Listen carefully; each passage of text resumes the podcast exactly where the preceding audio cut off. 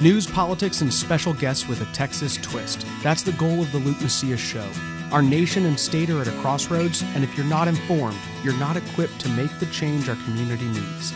Join the conversation and join the cause for liberty today. Welcome to episode 175 of the Luke Macias Show. If you are somebody who watches our podcast regularly instead of listens to it, I'm sorry we won't be having a video version this week. Um, so you might be listening for the first time if you saw the announcement that uh, we won't have a video. But that being said, I wanted to come to you. It is July 4th. It is Independence Day. I have finished a long day. If you hear some fireworks in the background, just know that like I'm recording in my office and there could easily be fireworks because 80% of my neighborhood fires fireworks, which we already did tonight. San Antonio, I'm going to tell y'all a little secret about San Antonio. So, fireworks are not allowed on July 4th, but like 70% of the population fire them off and no one ever does anything about it. Um, my experience has not been the same in most big cities, but I think there's just, I don't know, Hispanics in San Antonio really like fireworks. And so we've blown them off for a long time, as long as I've been here, as long as I've grown up here, and no one's ever said anything. So that's the deal.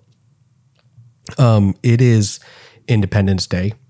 Uh, it is a time to remember and be grateful for the country in which we're in. On this show, often we come to you with different issues and different challenges facing our state. And it's really important that we acknowledge some of those because there is a level of acknowledgement that's necessary in order to be able to actually chart a correct path forward. I even said, I was making a comment today that uh, if your politicians are willing to tolerate sex change surgeries on children, then they probably would have tolerated all of the tea that was taxed and the garrisons that were put up and the judicial problems that we had that led to our founding fathers actually rising up against the king.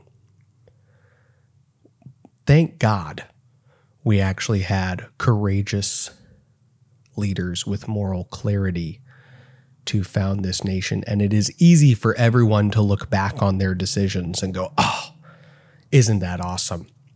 I would have been with them, right? It's kind of like we look back on the disciples in the New Testament and go, oh, they're so dumb. Why couldn't they see this was Jesus, the Son of God? Why are they saying these things? Why are they making these mistakes?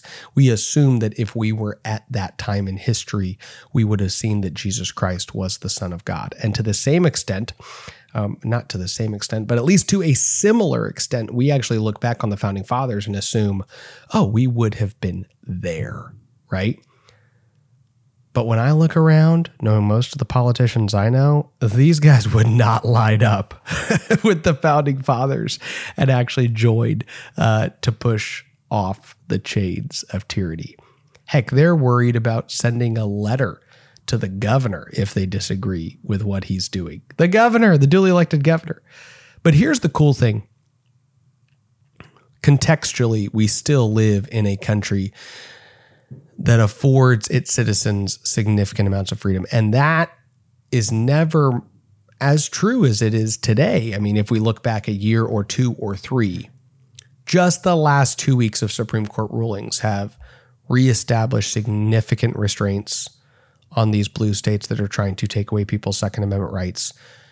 They have at least, and, I'm just going to remind, they did not establish a right to life for the unborn children, but the Supreme Court did say that no right to a, an abortion exists in the Constitution. Incredible win for pro life Americans, and even a bigger win for unborn children who will not end up getting aborted as a result of that Supreme Court decision. Financially, they made decisions that basically said the EPA has exceeded its authority, which it has. And the Supreme Court told Congress if you want the EPA to regulate energy producers the way they are currently regulating them, then you have to give them the authority to do it via legislation. That's how this works. Huge win for Texas, huge win for the energy industry, huge win for our economy.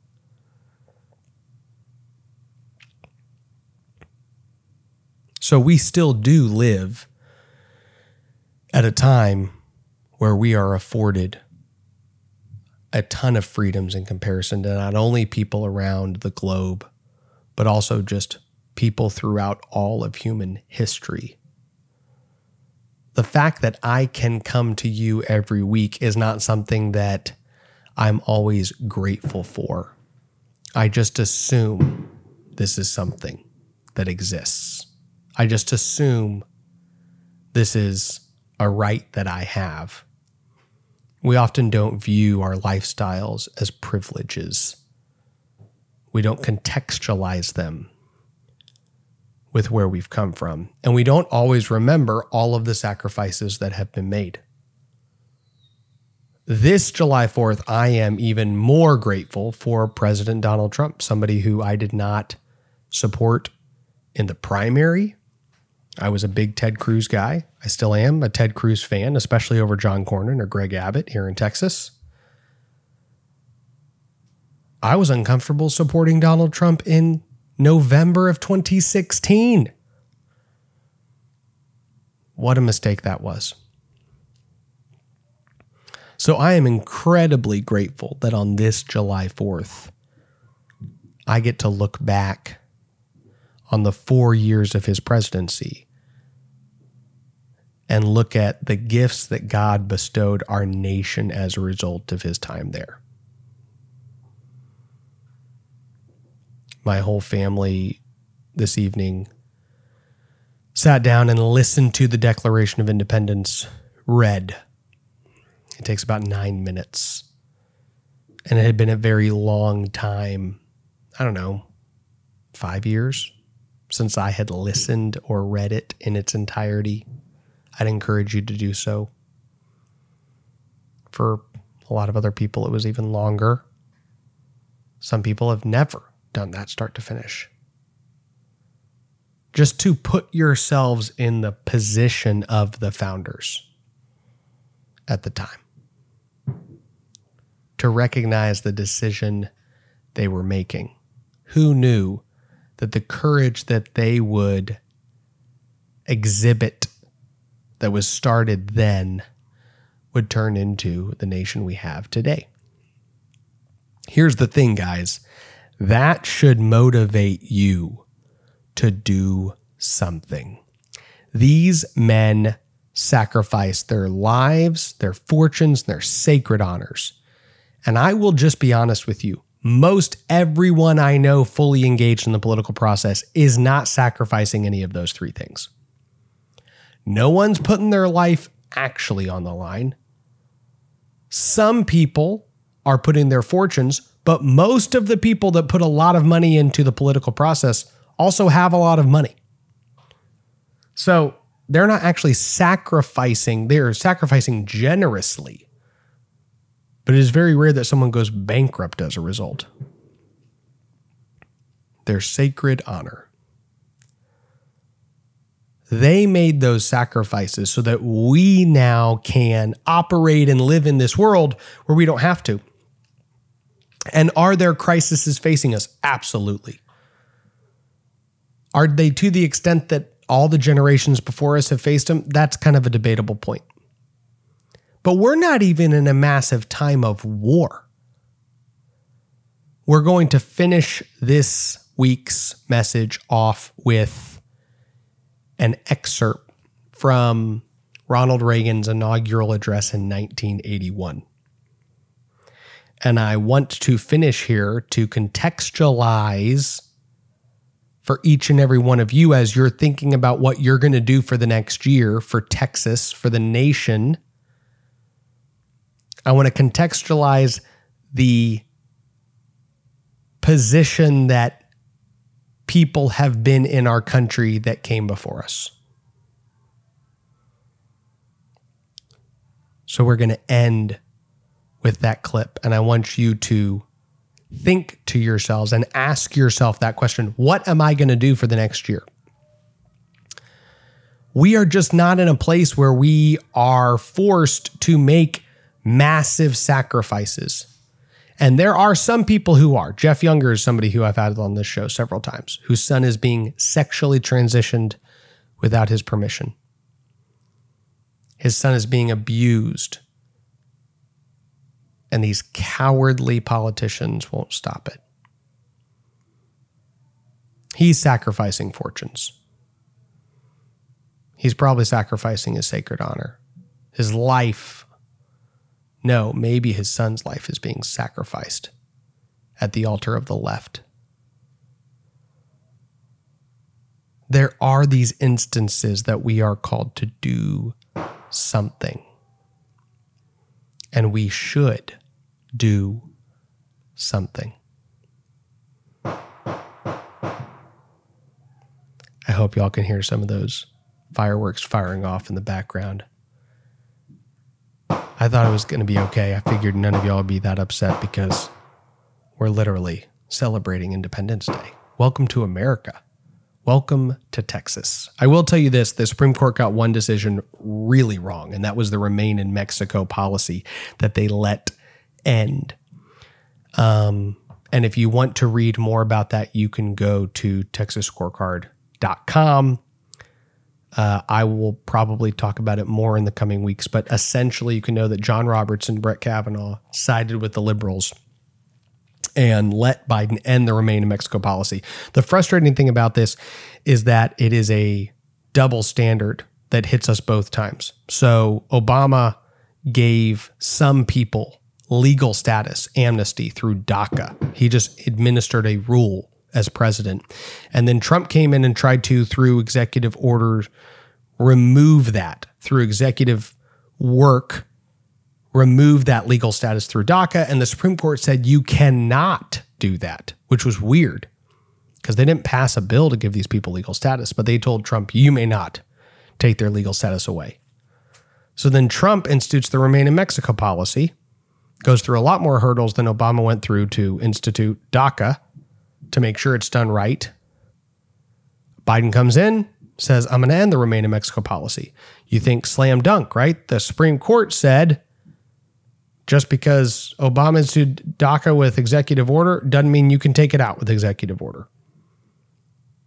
So now Trump, you put remain in Mexico policy as an executive. He's taking it away as an executive. You'd think, hey, what's good for the goose is good for the gander. The Supreme Court says, no, actually, we're going to let, we are going to let Obama do something and make it permanent through executive action. And then what Trump does regarding the border, we're just going to let Biden completely eliminate that provision. A provision that now leaves Texas and Arizona as two red states that are in the last position to actually secure our border. And in Arizona, we have a Republican gubernatorial candidate in Kari Lake who will, when she's elected, actually secure the border, declare an invasion, and keep people from coming into this country.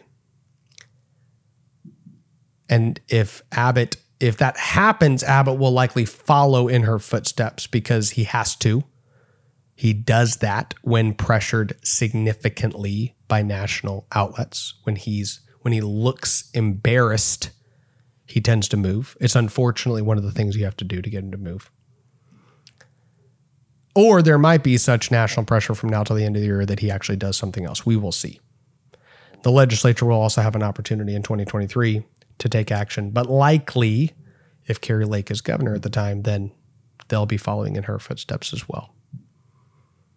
There's a whole lot going on. I have several shows I am working on right now, some important things that I think are worth bringing to you for the future of Texas. And so I am looking forward to the next several weeks and the shows that we're going to bring you.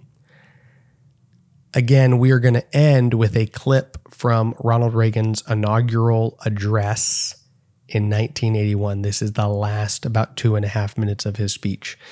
And what I want you to ask yourself in the course of listening to this is what is the sacrifice I am called to make for the future of Texas? I hope you have a blessed week. God bless you, and God bless Texas.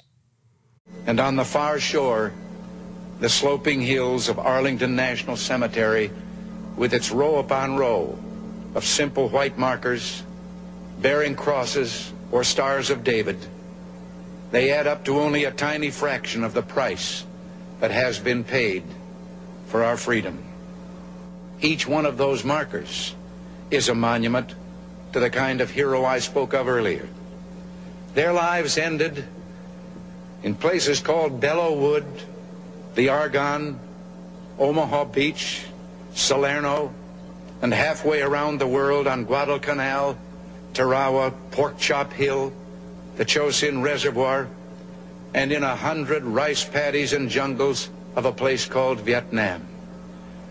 Under one such marker lies a young man, Martin Treptow, who left his job in a small town barber shop in 1917 to go to France with the famed Rainbow Division. There on the Western Front, he was killed trying to carry a message between battalions under heavy artillery fire. We're told that on his body was found a diary. On the flyleaf, under the heading My Pledge, he had written these words America must win this war. Therefore, I will work, I will save, I will sacrifice, I will endure. I will fight cheerfully and do my utmost as if the issue of the whole struggle depended on me alone. The crisis we're facing today does not require of us the kind of sacrifice that Martin Treptow and so many thousands of others were called upon to make.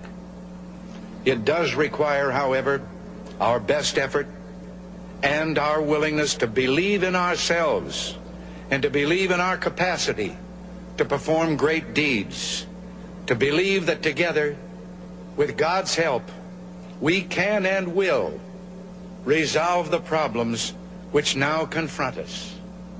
And after all, why shouldn't we believe that? We are Americans. God bless you and thank you. Thank you very much.